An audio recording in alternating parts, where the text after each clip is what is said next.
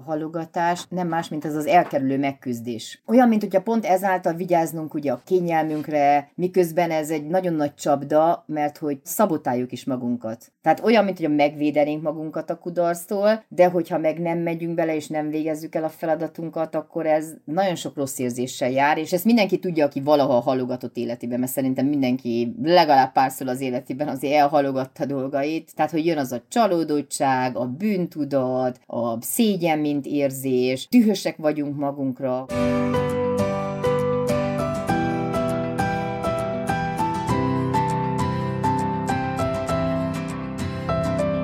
Sziasztok, hát köszöntünk benneteket az És Boldogan Éltek soron következő részében, egy epizód erejéig lelépve a hős útjáról, amelyen megindultunk, és úgy látjuk, hogy szeretitek. Tehát januárban erre a hős útja részre, ami ugye minden hónapban a második részünk lesz, amikor lépdelünk a hősünknek az útján, ez egy ilyen külső-belső önismereti utazás.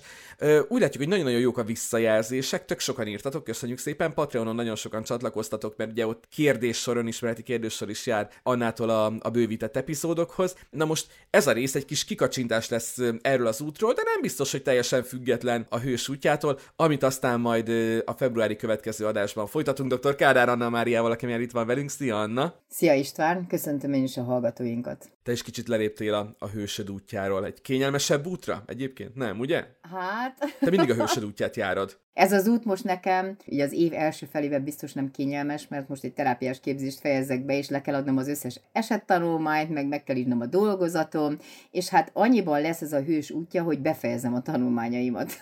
Tehát, hát akkor végül is ez egy másik hősút, hősi út. Ugye azt beszéltük, hogy több ilyen is lehet párhuzamosan az életünkben. Na de hát erről majd a hős útjában, és annak a következő részében, ami a kalandra hívásról fog szólni ugye a hétköznapi világ után. Amiről viszont most beszélünk, egy olyan téma lesz Anna javaslatára, és tök mély egyébként. Én azt hittem, hogy erről már beszélgettünk sokszor, és rájöttem, hogy mennyi minden nem beszéltünk ki ezzel kapcsolatban, hogy mi is történik akkor bennünk, a környezetünkben, vagy hová fajulhat az, amikor a halogatás egy speciális szereppé, vagy egy speciális léthelyzetté válik az életünkben. Az első évad 17. része volt ez a szuperhatékony előgetés kontra halogatás rész, amiben szerintem egy picit megkapartuk azt a dolgot, aminek most a mélyére ásunk. Jól sejtem, Anna? Igen, mert akkor mégis az előgetésen volt a fókusz, ami mindkettőnk számára egy ilyen nagyon jó kihívás volt, és szerintem abból inspirálódtunk, hogy mennyire megkönnyíti az életünket az, hogyha jól be tudjuk osztani az időnket, és előre el tudjuk végezni a feladatainkat, míg ugye maga a halogatás az, amikor mindig toljuk egy kicsivel tovább, hogy na, aztán majd meg lesz, és ott szerintem olyan volt egy kicsit, mint így a lustasággal tehát nem egyenértékűvé, hanem inkább ezt a lustaságos részét emeltük ki. Igen. Most, amiről beszélni fogunk, az meg pont, hogy nem a lustaság, hanem inkább ez a szorongás, ez a megfelelési vágy, a tökéletességnek az elvárása, tehát itt jóval másabb mechanizmusok vannak mögötte. Anna, mondd ki te a szót, amiről beszélni fogunk. Élvezem, hogy mind a ketten úgy kerüljünk, mint macska forrókását. Prokrasztináció. Hú, pedig hányszor ki kell majd még mondani az előttünk álló órában. Nem baj, menni fog. Ez jó volt. Úgy körülírtuk. Amit viszont nem halogathatunk, hogy köszönjük szépen a Podcast Pioneersnek, a Vodafone sokszínű tartalmakat népszerűsítő programjának, hogy ezt az epizódunkat is támogatja. Na, ezt nem volt szabad halogatni, mert ezzel nagyon-nagyon gyakran kicsúszok az időből, és az adás első 5 percébe benne kell, hogy legyen ez, benne van a szerződésünkben. Na tehát, egy kis emlékeztető. Azt mondtad legutóbb ebben az emlegetett részben, ami az első évadban volt valamikor az őskorban, 2 évaddal ezelőtt, mert ilyen nagyok vagyunk, hogy... És visszahallgattad? Uh-huh. Komolyan, szó szerint azt tényleg mondtad, Anna, hogy a halogatás az nem feltétlen időmenedzsment, hanem nagyon gyakran érzelemkezelési probléma, ami sokszor a perfekcionizmussal társul, plusz stressz ahhoz képest, mintha tökéletlenül elkezdenénk valamit. Tehát ezek voltak azok a kis elemei, amiket a halogatásnak kiemeltél ebben a részben. Na most... A prokrasztináció, amiről beszélünk, vagy a prokrasztinátor, amikor egy emberről beszélünk, aki ilyen típusú, miben tér el ettől? Hát ugye, amikor halogatunk valamit, akkor ugye van 1-2 feladat, aminek a végére kellene járjunk, és elhalasztjuk, hogy egy másikat el tudjunk végezni például. De Ugye maga a halogatásban a probléma ott kezdődik, amikor tudom, hogy mivel kell foglalkoznom, meg is van hozzá a kellő elhatározásom, de hogy mindig egy valamilyen más munkával szakítom meg ezt a tevékenységet. És tipikus jel, amikor végül is nem tehát, hogy nincs ebben sem előny, sem haszon. Tehát, hogy az a másik tevékenység, amit elvégzek, az nem jobb, vagy nem kecsegtetőbb, hanem olyan lesz, mint egy ilyen önirányítási rendellenesség. Tehát, hogy tudom, hogy meg kellene tennem, és mégsem teszem. És akkor jönnek ugye ezek az érzések. Tehát ezért mondtam azt, hogy ezek ilyen érzelemkezelési nehézségek, mert egyrészt ott van... és tudom, hogy el kellene végeznem, és ha nem végzem el, akkor ez kellemetlen lesz, és ezt az érzést is el akarom kerülni, de azzal együtt, hogy el akarom kerülni, még mindig nem teszek semmit. Tehát, hogy fejben tudom ennek az egész forgatókönyvét, és mégis ugyanazt a dolgot teszem, amit tudom, hogy rossz lesz, és a másik pedig, hogy hajlamos vagyok a könnyebbik utat választani. Mert ha meg se próbálom, akkor végül is kudarc sem fog érni. Tehát, hogy nem is tettem meg az első lépést, ez olyan, mint a hős útjában, hogy nem hallja meg a hívást, hanem ül ott a komfortzónában, persze, hogy az kényelmesebb, mint hogy akkor kimenjen, belebukjon, és akkor milyen az, hogyha ennek az emlékével tér vissza. Tehát, hogy ez végül is a legkönnyebb út egyféleképpen, de aztán a legnehezebb lesz a hozzátársuló érzések mentén. Mert hogy a prokrasztináció az ugye krónikus, én úgy láttam, hogy úgy fogalmazták meg, hogy krónikus halogatást jelent. Igen. Tehát te hol különítenéd el azt, hogy valaki halogató típusú ember, és olyan úgy elhessegeti magától a dolgokat, és mikortól nevezzük ezt krónikusnak? Hát egyrészt ugye, hogyha megnézzük így időben, meg a dolgoknak a folyamatosságában, hogy ez nem egyszer történik meg, hanem az olyan feladatok esetében, amikor meg kellene tenni ezt az első lépést, vagy el kellene kezdeni valamit, akkor ez olyan, mint egy ilyen visszatérő mintázat. Tehát tudja, hogy vannak feladatai, vannak határidői, de mégsem képes elvégezni azokat. Tehát nincs olyan, hogy akkor néha elvégzem, meg néha nem, hanem mindig jön ez a folyamatos halogatás, amivel végül is... Tehát olyan, mint egyfajta döntésképtelenség. Mert úgy érzem, hogy olyan sok feladatom van, hogy nem is tudom, hogy melyikkel kezdjem.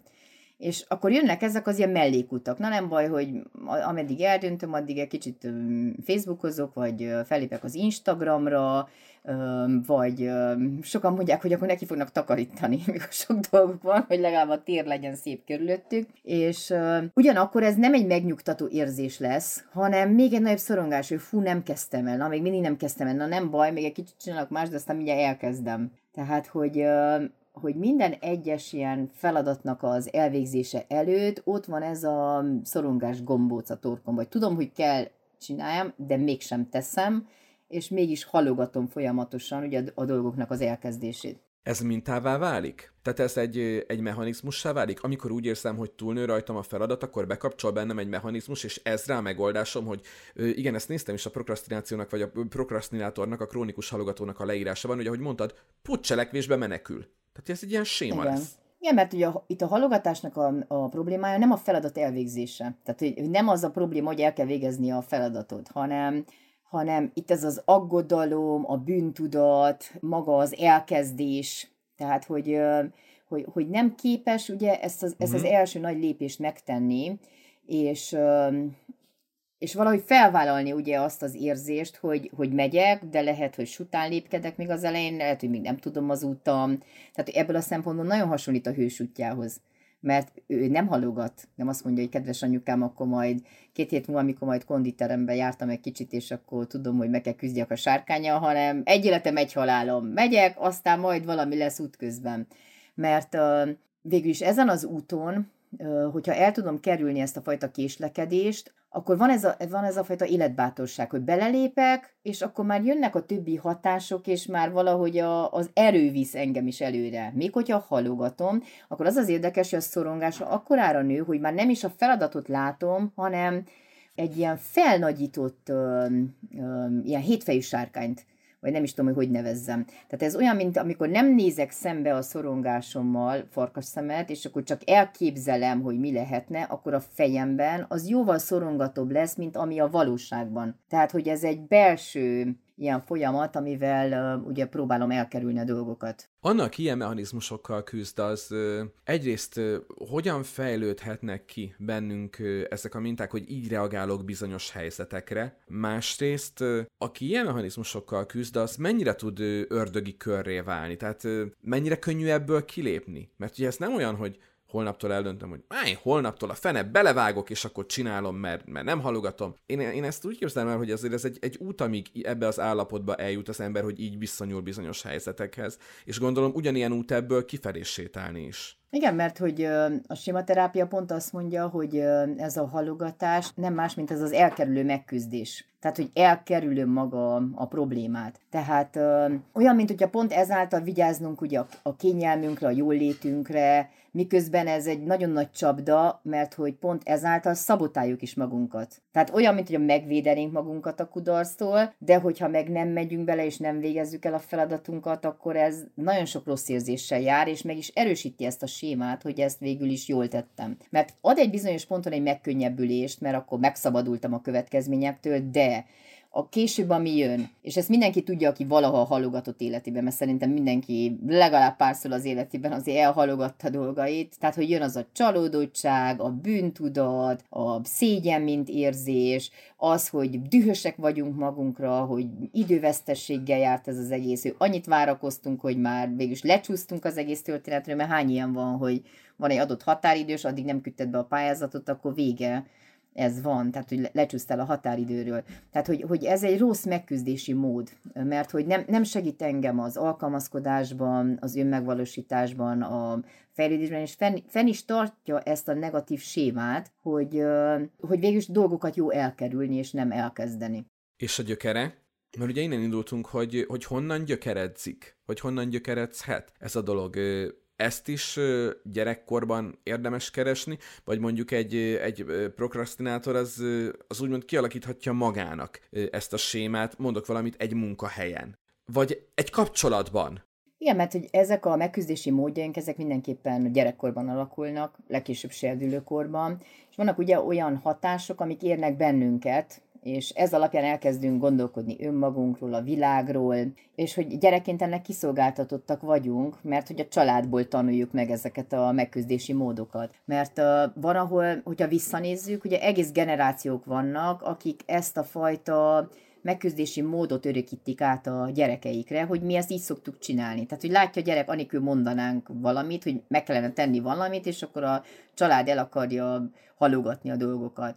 És ezt utána ugye belsővé tesszük, és ez a belső szülői mód, ahogy a sématerápia gondolkodik, hogy ez a bűntudatkeltés, a szemrehányás, mert hogy végül is, ha belegondolsz, akkor tehát, hogy örömteli dolgokat is tehetnél, és valahogy hasznosíthatnád azt az időt másképp, mint amit a halogatással nyertél, hiszen ha így is meg kell csináld, akkor végül is ez egy önmagad ellen forduló művelet. Tehát, hogyha meg kell tedd, és beleugranál a feladatba, és jó-rosszul csinálnád, akkor még mindig megmaradna időd, amivel ugye felélegezhetnéd, és azt mondanád, például előgetés esetén, hogy na jó, akkor ezen túl vagyok, nem kell szorongjak, utolsó percbe adom le, és akkor vajon a határidőbe beleférek, vagy nem férek bele. Tehát, hogy nem lesznek ott ezek a rossz érzések.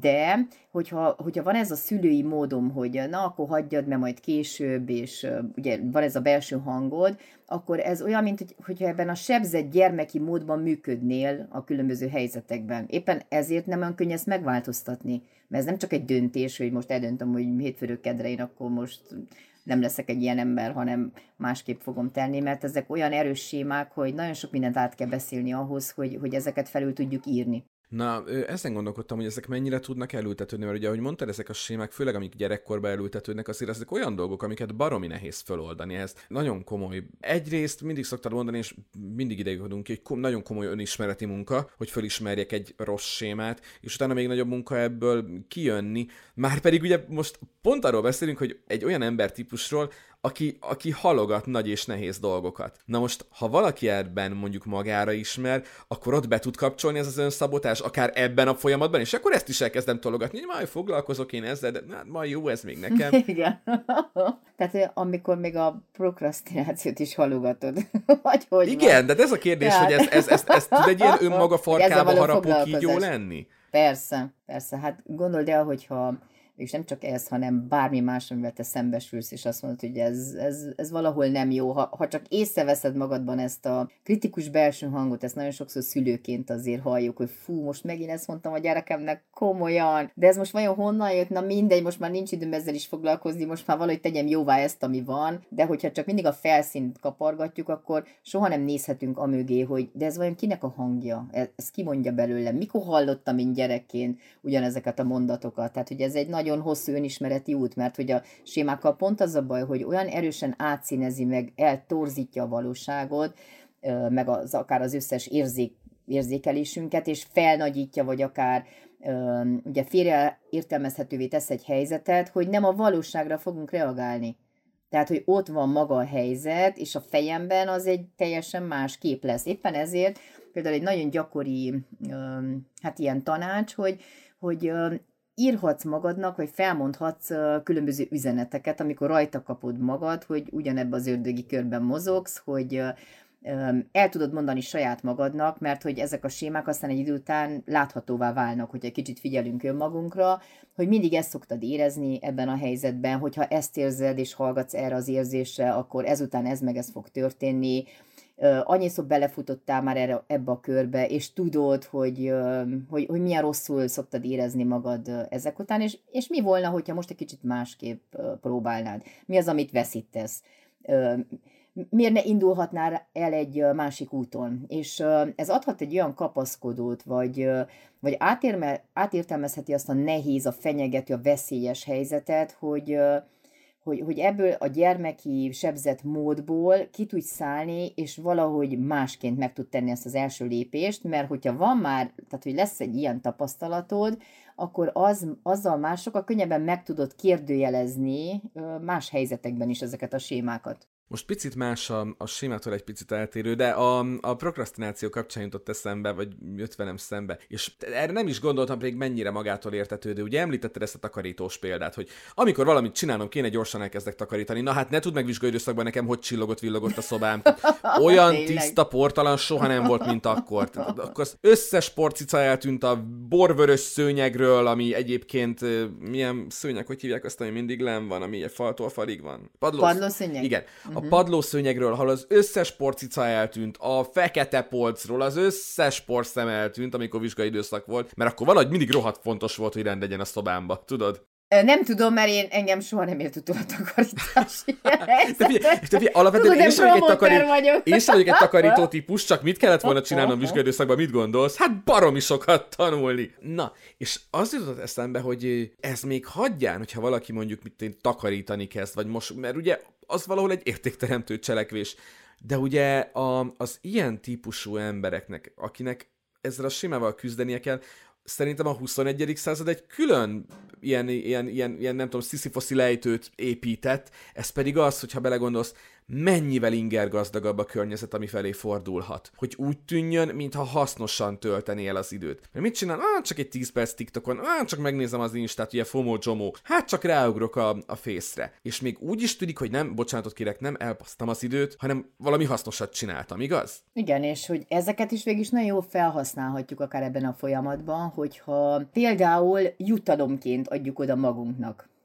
Hogyha mondjuk sikerül elvégezni egy feladatot, és nem késlekedek, és nem esek kísértésben, akkor utána például akár mondjuk, hogyha fogyókurázni szeretnék, most így az új év kezdetén mindig vannak ilyen fogadalmak, és akkor tekerni akarok szobabiciklin, akkor ott például közben még nézhettem a kedvenc sorozatomat, meg hallgathatom a hangos könyvet. Vagy akár az új és boldogan éltek podcastet, igaz? Igen, az fűnyírás közben is tudod, hogy az egyik hallgatónk mondta. Meg futás közben, amikor Isten, hogy azért megyek futni, hogy hallgassalak titeket, Istenem. Tényleg, meg vezetés közben hallgatnak nagyon sokat bennünket, akik ingáznak például, nagyon sok barátnőm jelzett vissza, hogy na, akkor mindig velük vagyunk, hogyha mennek a munkahelyükre, mert pont az a fél óra, vagy 40 perc, az pont elég arra, hogy akkor végighallgassanak egy részt. Egyetlen egy hátulütője van, hogy a gyerekek már szokták mondani, hogy de nem hallgathatunk valami mást is.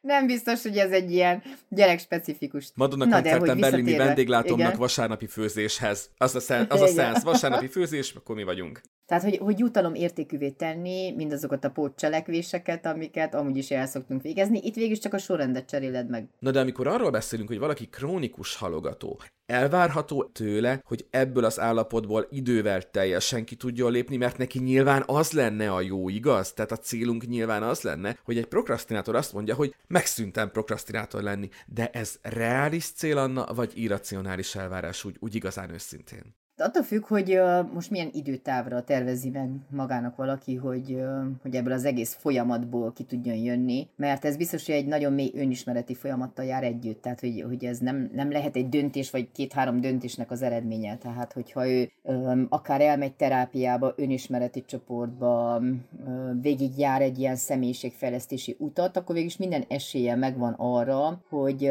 ezzel leszámoljon, de nem úgy, hogy ez utána soha ne jusson eszébe, mert az első zsigeri válasz, ez nagyon gyakran a mély belső sémánk alapján történik, de hogy ezeket is mind felül lehet írni. Hogy azt mondom, hogy igen, most ez az érzésem, hogy ezt kellene tennem, de nem ezt fogom tenni, mert én most tudatosan döntök egy másik mellett, és már van sok jó élményem, hogy ez másként is működik. Na de ez egy hosszú folyamat, tehát hogy ez nem történik gyorsan, és lehet, hogy sok kudarc is van benne, hogy vannak olyan helyzetek, amikor ez az üzemmód kezd működni. De az is egy önismereti folyamat része, hogy mikor vagyok hajlamosabb valahogy becsúszni ebbe az egészbe. És akkor már ott van mellette ez a másik belső hang, amelyik párbeszédet folytat. És ez olyan érdekes, mert például erről a belső hangról nem tudom, hogyha én beszéltem a gyerekeimnek. Talán egyszer Zsolnának, amikor ugye kihult a haja, volt ugye ez a szorongásos problémája, hogy elvesztődött, és akkor mondtam, hogy beszélj magadban a hajaddal, és akkor mondd el, hogy biztonságban van, vagy stb. Tehát, hogy szerintem csak egyszer említettem így ezt az egészet. És most nemrég Lilla mondta azt, hogy most pont magyarság történetet tanulnak, és volt egy ilyen kérdés, hogy mi a legnagyobb harcod. És képzeld el, hogy azt írta le, hogy a legnagyobb harcom a belső hangommal van, amelyik néha azt mondja neki, hogy nem ügyes, vagy nem tud túl tökéletesen teljesíteni, pedig igazából soha nem úgy neveltük, hogy most tökéleteset kell alakítson. Tehát ez az ő belső hangja valamiért. És akkor most visszadobom a labdát, amikor én ugyanezt kérdeztem tőled az én gyerekemről, hogy az én gyerekem miért mondta azt, hogy neki az 5-ös nem elég jó, mert csillagos 5-ös is lehetne. Igen.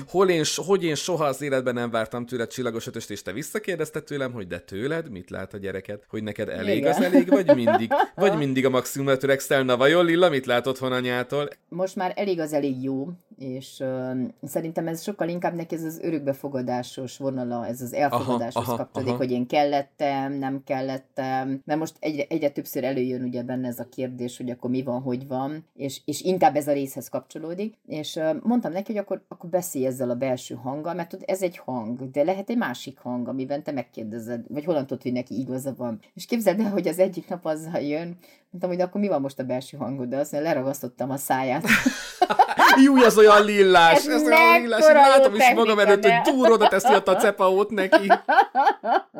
Hogy igen, talán ez egy nagyon jó analógia arra, hogy mindig ott lesz és beszélne. Csak fogos leragasztod a száját. Ez annyira durva egyébként. Én most neki fogok. Személyiségtípus. Tök érdekes, mert ugye én, meg hát ugye nagyon sokan mondhatjuk, hogy megismertünk egy Lillát, ugye a Lilla és Tündérbogyó mesékből, ugye, aki te fölépítettél a mesékben. És nekem ehhez képest egy akkora élmény volt találkozni a csajokkal, Lillával is, meg Zsolnával is élőben, hogy ahhoz képest, hogy elképzeltem egy ilyen kis porcelánbabát abból a meséből, tudod, a Lilla az egy ilyen olyan vagány, tudod, az nem tudom, ilyen sporty spice, vagy én nem is tudom, de egy tök más, mint ami képet így a mesékből én összeraktam, mert egy ilyen tök vagány csaj a Lilla. Tényleg ez a fogtam, azt elragasztottam a száját a pincsbe, tehát róla ezt így simán elképzelem, hogy igen, én ezt így megoldottam. Igen. Na, kis kitérő. Anna, képzeld, hogy ha már így elvárásokról, meg erről a prokrasztinációról beszélgettünk, kaptunk egy hallgatói e-mailt, ami szerintem most nagyon-nagyon jól rárímel arra, amiről beszélgettünk, úgyhogy ez neked is meglepi, mert hogy ezt az e-mailt ebben a formában így még te sem láttad, csak tudtál a létezéséről. Én pedig megígértem az e-mail írójának, és ezúton is ismét bíztatunk mindenkit, hogy csatlakozzon hozzá, és boldogan éltek info@gmail.com, hogy foglalkozni fogunk ezzel az e-maillel. Természetesen sem nevet, sem semmit nem fogunk beazonosíthatóvá tenni, tehát nevezzük mondjuk Kittinek az e-mail íróját, tök más volt az, és akkor lássuk, hogy mit írt ő ebben az e-mailben. Kedves boldogan élők! Hallgattam a mérgező szülőkről szóló adást, és lenne kérdésem. Sehol nem találtam semmit a felnőttkori döntésképtelenség és a félbehagyás okairól és megoldásairól, meggyógyításáról felnőttként. 30-hoz közelítek, de érettségi óta az összes képzést félbehagytam. Rengeteget voltam munkanélküli, váltom folyamatosan a munkahelyeket, az a megélésem, hogy nem tudok beilleszkedni közösségekbe, és segítséget is hiába kérek. Általában úgy érzem, hogy rideg bosszúálló emberek vesznek körül, kapcsolataimban gyakran narcisztikus emberekkel sodor össze az élet. Nem tudom, hogyan idézem ezeket elő, illetve hogyan tudnék megszabadulni ezektől a mérgező kapcsolatoktól. Mentálisan egészséges, de borzalmasan frusztrált vagyok. Vezethetnek ehhez mérgező szülői magatartások? Olvasmányok ajánlását is megköszönöm, nehéz és könnyűeket egyaránt. Hát, szerintem olyan, mintha indítottunk volna egy új adást, tehát ebben aztán sok minden volt. Szerintem abból, amiről beszélgettünk, és millió kérdést, illetve utat nyitott meg a műsor folytatására vonatkozóan, Anna. Persze, hogy ugye ebből a leírásból egy csomó mindent nem látunk, hogy milyen volt az illető személynek a gyerekkora, kik a szülei, milyen belső hangok vannak ott a fejében, de hogy biztos, hogy az egyik szál ide vezet, hogy van egy kritikus szülő, vagy nagyszülő, de valami nagyon fontos személy ugye az életében, akinek soha semmi nem volt elég jó, vagy elég tökéletes, vagy mindig kapott valami hibát valamiben, mert hogy ilyenkor, amikor abba hagyok dolgokat, akkor az az egyik ok, hogy hát én nem vagyok túl jó bennem, vagy ez nem nekem való, vagy keresnem kell valami másat, ami mondjuk jobban szolgál engem. És kérdés az, hogy melyik az a kritikus szülői hang, mert ugye, hogyha az Eric Berne tranzakció analitikus elmélet szerint nézzük ezt az egészet, és ez ugye köthető egy kicsit a prokrasztinációhoz is, ugye mindannyian többféle én állapotban vagyunk jelen a saját életünkben, van ugye a kritikus szülői énünk, meg a gondoskodó szülői énünk, függetlenül attól, hogy van gyerekünk vagy nem. Ugye a kritikus szülő az, aki... Tehát, hogy tényleg úgy fordul felénk, hogy most ez nem jó, ez nincs rendben, nem így kellett volna csináld. Úgy valahogy halljuk is ennek a mondatnak a hanglejtését, ez a vádló magatartás. Gondoskodó szülő az, aki ugye ott van, és jelen van, meg támogat, meg hát nem baj, hogyha most nem sikerült, mert úgyis fontos vagy. Tehát, hogy aki elfogad, akár teljesítmény, meg mindenféle olyan dolog nélkül, amit én letettem az asztalra, vagy bebizonyítottam, hogy én szerethető vagyok. És akkor van a felnőtt énünk, aki ugye, ebbe kellene működjünk végül is a mindennapi élethelyzetekben, de mennyire ritka az, amikor két felnőtt kommunikál egymással, és ugye tényeket, meg racionális érveket tudnak felsorolni, sokkal inkább ez a gyermeki üzemmód szokott aktiválódni, ez a lázadó gyerek, meg a szabad gyerek. Hát a lázadó gyerek olyan, mint ez a folyamatos serdülő én részünk, hogy ez nem így van, és ezt én nem így akarom, és különben is. Hát aki ellentmond a szabályoknak, a kereteknek, és van az alkalmazkodó gyerek, aki bólogat, hogy igen, és persze, hogy ne. Na most ebben a helyzetben, hogyha ugye ez a Kitty, ahogy te nevezted. Én nevezzük Kittynek, persze. Igen, Kittynek. Tehát, hogy Kitty, hogyha ugye ő azt mondta, hogy nagyon sokszor ilyen narcisztikus személyekkel van körbevéve, és hogyha valaki azt mondja neki, hogy az nem oké, vagy nincs rendben, vagy ez hülyeség, hogyha ő alkalmazkodó gyerekként működik, akkor hallgat is ezekre a hangokra, és azt mondja, na jó, hát ha te mondod, akkor igen. Vagy lehet, hogy az ő belső kritikus szülője mondja, hogy ebben te nem vagy olyan jó, nem vagy elég ügyes, kell keresni valami mást, és akkor elmegy egy másik útra. Viszont a felnőtt énünk az, aki mind a két hangot meghallgatja, és akkor valahogy tényleg be tudja ragasztani ezek száját, és azt mondja, hogy mindegy, hogy mi van, és hogy van, én megyek a saját utamon. És van elég bátorságom ahhoz, hogy ezt a saját utat járjam. Ez egy nagyon-nagyon fontos döntés az életünkben. Soha nem fogunk megfelelni mindenkinek, és mindig lesz egy olyan személy, aki szerint ez hülyeség, amit most én csinálok, fel is sorolhatja akár az élveket, de hogy felnőttként, és ugye ez az érzelmi intelligenciának az egyik faktora a függetlenség, amikor számon kérik rajtam, hogy de miért így csinálod, de miért nem úgy, hogy lehet az a válaszom, hogy csak. Tehát, hogy nem kell magyarázkodjak másnak, és nem kell érveket felsorolnom, hogy akkor most miért pont ezen az úton járok. Tehát ez a fajta öntörvényűség, meg ez a fajta önbecsülés, hogy én tudom magamról, hogy még akkor is, ha nem tökéletes valami, az nekem elég jó, és ez nekem bőven elég. Viszont ugye kimondtad a kulcs szót, hogy én tudom, hogy járom az utamat. Na most én nekem Kitty üzenetéből pont az jött le, hogy hogy ő nem érzi úgy, hogy járná az útját, hanem inkább olyan, mintha ez az út össze-vissza kanyarogna, ő meg rajta egy helyben topogna. Viszont azt szerintem brutál nagy dolog volt, hogy ő maga elé húzott egy billentyűzetet, vagy fogta a telefonját, és ezt így, ahogy felolvastuk körülbelül, mert ezek kisebb változtatások voltak benne, hogy így, ahogy volt, ő ezt önmagán észrevéve lepötyögte,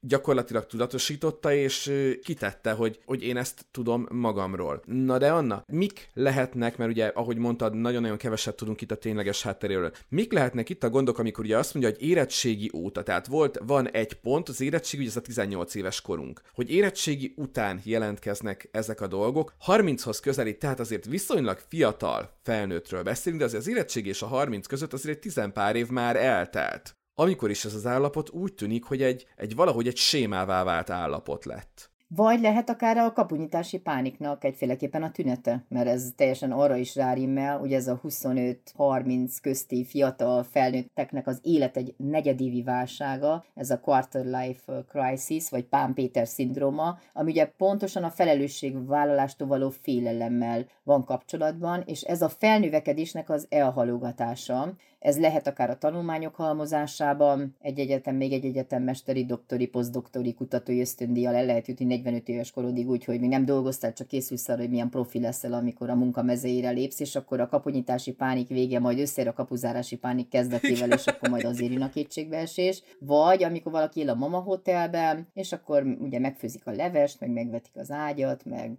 Tehát jelen esetben végül is nem erről van szó, de hogy akár itt is lehet ez a kapunyítási pánik, amikor ott vagyok egy ilyen függő helyzetben, és nem akarok önállósodni, mert miért? Mert annyi minden van, és annyi lehetőség van előtte, most honnan fogom tudni, hogy melyik a legjobb nekem? Tehát, hogy most melyik úton induljak el? Tehát, hogy oké, hogy a hős útja, hogy elindulok, de most van 100 út, melyik az enyém? Most lehet, mert ezek a tapasztalatok végül is nem rosszak ebből a szempontból, mert ez is a történet része, hogyha most mondjuk elindultam valamin, és én megéreztem, hogy ez nem az én útam, én mindig jobb a közepéről visszafordulni, mint lenyomni egy egész életet egy olyan úton, ami nem az enyém. Tehát, hogy akár, mint mikor a példaképek esetében, ugye mindig kell legyenek példaképeink, de kell legyenek ellenazonosulási mintáink is, hogy hát én ilyen soha nem akarok lenni, vagy ezt az utat én nem akarom járni, mert, és akkor meg tudom indokolni. Viszont az biztos, hogyha ugye úgy próbálom meg ezeket az utakat járni, hogy majd lesz egy tökéletes, akkor ez egy irracionális elvárás. Mert a legprofibb munkahelynek is biztos, hogy lesznek olyan részei, amit hát na, hogy végigcsinálunk, mert végig kell csinálni, de az nem lesz a kedvencünk. Tehát, hogy soha nem lesz olyan, amivel minden ránk fog passzolni. Tehát, hogy olyan biztos lesz, hogy a dolognak a nagy részét élvezem, csinálom, és van, amit ugye tervezéssel, meg erőbedobással, meg döntéssel kell végigvinni. És ezekben a szövevényekben, hogyha úgy gondoljuk, hogy ez is a történetünk része, és ezt bele tudjuk építeni, hogy igen, a pályakeresésben azért itt voltak ezek az állomásaink, lehet, hogy egyik vagy másik tapasztalatot nagyon jól fel lehet használni. Egy másik munkahelyen, egy másik úton. Sokszor látom, hogy ilyenkor ez csak a puzzle összeáll. Csak azt mindig meg kell nézni, hogy tényleg a gyerekkori mintában hol van ez a belső hang. Tehát, hogy vajon ő vezére, vagy van nekem egy belső vezéreltségem, hogy ez a kritikus szülőm aktív, vagy az alkalmazkodó gyerekem, tehát, hogy felnőtt pozícióból tudjak én dönteni különböző helyzetekben, mert megkérdőjelezzem azokat a régi sémákat, kritikus mondatokat, hát ezt a belső nácit, akiről beszéltünk sokszor, hogy szól bennünk, és azt mondja, hát te nem vagy elég ügyes, vagy nem vagy képes. Tehát, hogy ez is biztos ott van, akár kísérőként ezen az úton. Nagyon fontos, hogy a párkapcsolati működésmódban is úgy van, hogy mindig olyan szervezettségű partnert vonzok be magam mellé, mint amilyen szervezettségi szinten én vagyok. Tehát, hogy azok a találkozások valamilyen módon visszatükröznek engem, és ezért nagyon vagány a személyiségfejlődésben, önismeretben, hogy úgy, ahogy én változok, változnak az emberek is körülöttem. Már nem ugyanazok lesznek, már nem ugyanazokra a dolgokra fognak rezonálni. Már egyszerűen nem működik az a fajta kémia, csak azzal, aki már valahol ott tart az úton, ahol már én is vagyok. Tehát, hogy ezek a kérdések pont erre hivatottak, hogyha van elég bátorságom feltenni magamnak, de vajon miért itt tartok? Már elindultam lényegében ezen a belső útkeresésen. Ezek a legkegyetlenebb dolgok önmagamban felismerni, hogy vajon miért utálom a másikba, és az hol van jelen bennem. de hogy ezt sem lehet nagyon sokszor egyedül otthon a perzsaszőnyegen kiköbözni, ezért nagyon jó, hogyha tényleg egy segítő szakembernek a segítségét kérem, és hogy ezt nem lehet megspórolni. Még egyszer nagyon-nagyon szépen köszönjük Kittinek, hogy megtisztelt bennünket a bizalmával, és megírta ezt az e-mailt. Reméljük, hogy sikerült hasznos gondolatmonsákat kapni Annától, mert ugye mi mindig elmondjuk, és most is elmondtad, Anna, hogy ezek a podcastek, ezek nem, nekünk egy kicsit terápiásak, de hogy ezek nem terápiás beszélgetések, ezek gondolatébresztő beszélgetések, megmutatnak utakat, mi hogy gondolkodunk dolgokról, próbáljuk beleélni magunkat, hogy ti hogy gondolkodhattok dolgokról, milyen kérdések merülnek fel esetleg dolgok kapcsán menetek, de ahogy Anna is mondta, ez egy terápiás önismereti munkát nyilván nem vált ki. Segít gondolkodni, de ezt nem váltja ki. Viszont baromi jó, hogy van nekünk, és baromi jó, hogy van nekünk egy Annánk, aki ezt mindig elmondja, meg egy csomó dologban segít nekünk útra, vagy pályára állni, vagy legalább meglátni a pályát. Viszont most elérkezett a pillanat, hogy megköszönjük Annának ezt az 1 órát, hogy velünk töltötte. Köszi, Anna! És köszi, István, hogy együtt tölthettük ezt az 1 órát. Ez tényleg egyébként nekem is mindig egy kicsit terápiás. Ha a felületen, amin hallgattok bennünket, Spotify, Apple Podcasten, Google Podcasten, már 1000 éve nem mondtam, basszus, úgy ég a pofán, pedig olyan szép kis grafikát csináltak valamelyik nap, a Podpeden is ott vagyunk, hallgattok bennünket. Akkor nagyon köszi, hogyha értékelitek az adást, hogy tudjátok csillagozni, hogyha követitek az adást, akkor minden update-ről kaptok infót, mikor kerül ki új rész, mikor időzítettünk be új részt. Ugye, aki YouTube-on a YouTube csatornánkat követi, az például ugye mindig kap róla értesítést, hogy mikorra vannak beidőzítve a soron következő epizódok, amik megjelennek, és hát ugye a sokat emlegetett Patreonon ugye az extra epizódok mellett, tehát minden bővített adás mellett ott van az 1 óra Annával akció, ami tart tavaly szeptember óta. Már tök sokan, tudom, beszéltünk, hogy jelentkeztek hozzád, mondtad, hogy több beszélgetés már meg is volt, és tudom, hogy most is vannak várólistás beszélgetések. Ma este van még egy pont. Ma este beszélgetsz az anyukámmal? Igen, anyukám az egyik legrégebbi támogató. Mindig mondtam, hogy anyu, megkaphatnál ingyen. Azt mondja, én ezt így szeretném. Hát akkor csináld. Hát ez az ő döntése. Úgyhogy Anna beszélgetni fog anyukámmal is, amiről egyikőtöket se kérdezhetlek, ez milyen durva már. Mert ez hát nyilván, ugye majd ott maradt köztetek. Ja.